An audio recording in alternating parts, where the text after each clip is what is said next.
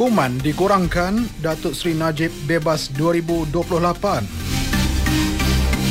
Capaian internet di sekolah seluruh negara diperkemas.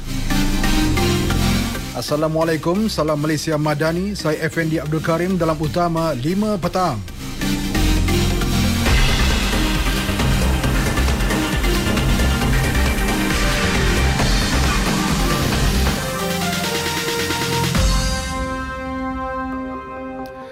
Bekas Perdana Menteri Datuk Seri Najib Tun Razak diberi pengurangan 50% bagi hukuman penjara yang sedang dijalaninya. Dalam satu kenyataan, Lembaga Pengampunan memaklumkan Datuk Seri Najib 70 tahun akan dibebaskan lebih awal iaitu pada 23 Ogos 2028. Turut dikurangkan denda yang perlu dibayar sebanyak 50 juta ringgit berbanding 210 juta ringgit sebelum ini.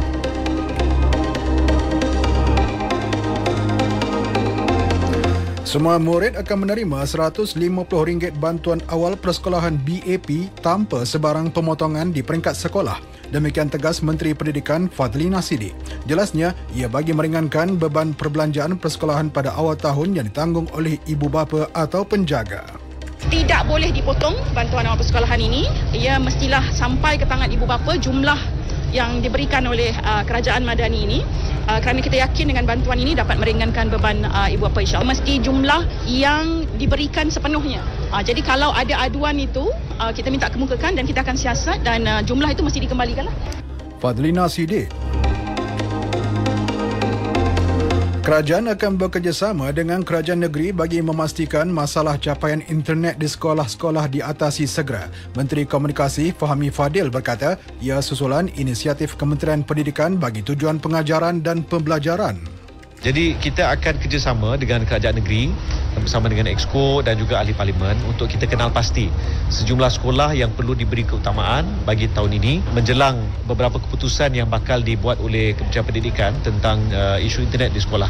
Kita akan selaraskan di antara Kementerian Komunikasi, Kementerian uh, Pendidikan dan juga Kerajaan Negeri. Jadi insyaAllah kita akan uruskan dengan baik uh, dari segi keutamaan. Kemungkinan besar uh, saya rasa sekolah-sekolah, saya, saya nampak wajar uh, sekolah-sekolah untuk uh, anak-anak orang asli sebagai contoh. Bagi penyediaan perkhidmatan internet yang selamat, stabil, laju dan murah, Fahmi memberitahu ia akan sentiasa diperkemas bagi memberi manfaat kepada pengguna. Menurutnya, ketika ini berlaku penyalahgunaan media sosial yang membimbangkan dan boleh menggugat keharmonian negara. Diorang dah makin improve tapi bersama dengan MCMC kita sedang teliti beberapa tindakan yang akan kita ambil dalam masa terdekat. Belum lagi sesuai masanya untuk saya sebut apa tindakan itu tapi kita dah ada beberapa pertemuan dengan Jabatan Peguam Negara dan uh, sedang meneliti beberapa aspek kita akan bawa satu memorandum jemaah menteri untuk diputuskan sebelum kita ambil tindakan.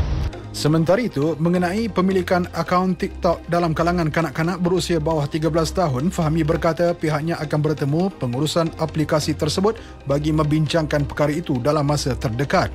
Ia selepas timbul kebimbangan berhubung tren yang diikuti kanak-kanak yang kini tular di media sosial.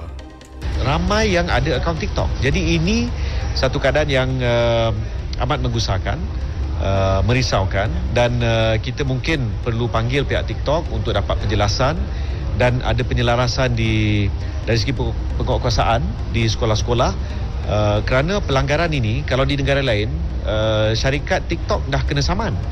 Jadi kita kena teliti, saya akan cuba bincang dengan pihak TikTok dan juga dengan uh, peguam negara sekiranya kita perlu ambil apa-apa tindakan perundangan. Fahmi Fadil Berdasarkan garis panduan komuniti bagi laman itu, kanak-kanak bawah usia 13 tahun adalah tidak dibenarkan memiliki akaun TikTok.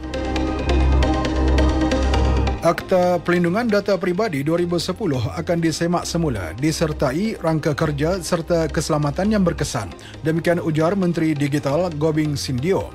Tambah beliau keutamaan kepada aspek keselamatan siber menjadi keutamaan pihaknya berikutan kemajuan teknologi pesat yang menyumbang kepada ancaman tersebut. Ia juga usaha kerajaan menambah baik takbir urus data untuk tampil lebih meyakinkan dan boleh dipercayai oleh pengguna. Stesen pengecas kenderaan elektrik EV di Malaysia disaran menyediakan selimut kebakaran EV yang telah mendapat pengujian dan pensijilan siring berhad.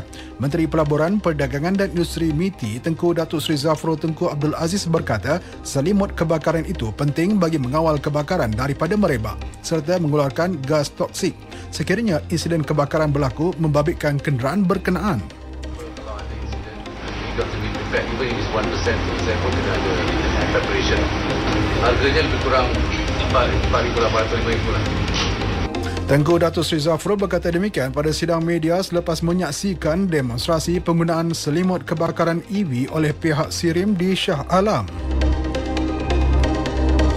Sejumlah 2.38 juta rakyat Malaysia direkodkan berjaya mengemaskini maklumat dalam sistem pangkalan data utama PADU setakat semalam. Selangor merekodkan jumlah tertinggi iaitu seramai 0.38 juta individu diikuti Sarawak 0.31 juta, Johor 0.24 juta, manakala Perak dan Sabah masing-masing 0.21 juta individu. Orang ramai boleh mengemaskini maklumat mereka dalam sistem PADU menerusi laman sesawang www.padu.gov.my sehingga 31 Mac ini.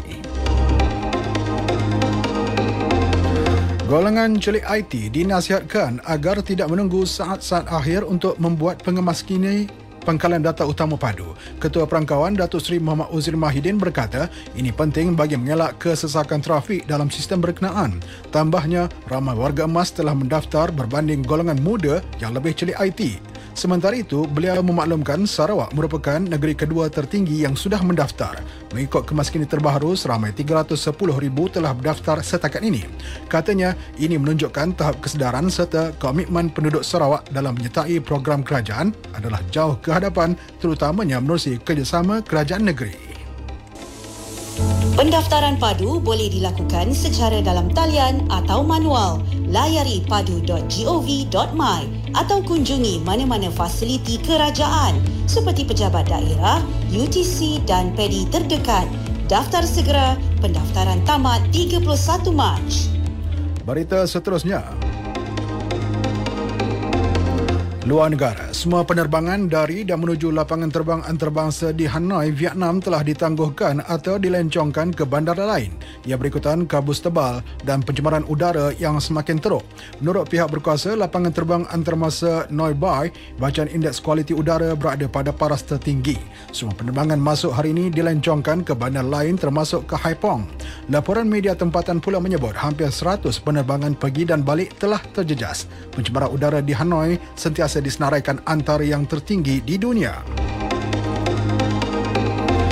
Korea Utara sekali lagi melancarkan beberapa siri peluru berpandu krus ke arah Laut Kuning. Ketua Staf Bersama Korea Selatan JCS berkata pihaknya mengesan pelancaran itu kira-kira 11 pagi waktu tempatan dari pantai baratnya. Bagaimanapun, tentera Seoul tidak menyenaraikan jumlah peluru berpandu. Ini merupakan pelancaran peluru berpandu jelajah keempat Pyongyang sejak awal tahun ini. Raja Jordan Raja Abdullah II memberi amaran mengenai potensi pergolakan di Asia Barat akibat keganasan Israel di tebing barat dan Baitul Maqdis. Amaran itu disampaikan baginda kepada Perdana Menteri Kanada Justin Trudeau semasa perbualan telefon.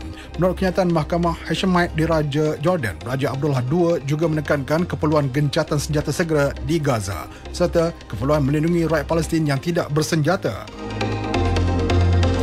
Sementara itu, Amerika Syarikat melaksanakan sekatan terhadap empat pendatang Yahudi selepas mereka dituduh melakukan keganasan terhadap rakyat Palestin dan kemusnahan harta benda di tebing barat. Menurut agensi berita DPA, aset kesemua individu terbabit di Amerika akan dibekukan. Individu dan sektor perniagaan di negara itu juga dilarang daripada berurusan dengan mereka. Semalam, Presiden Joe Biden mengeluarkan perintah eksekutif yang memberikan pihak berkuasa Amerika keupayaan mengambil tindakan terhadap ekstremis di tebing barat. Sukan bola sepak bekas pemain tengah Kuala Lumpur City FC KL City FC Akram Mahinan kini sah menjadi milik Terengganu FC. Pengumuman itu dibuat Ketua Pegawai Eksekutif TFC SB Muhammad Sabri Abbas. Beliau memaklumkan pemain kelahiran Kedah berusia 31 tahun itu telah menandatangani kontrak selama setahun dengan skuad penyu. Akram akan memperkuat jentera tengah TFC untuk mengharungi Liga Malaysia musim ini. Disampaikan tajuk utama sekali lagi.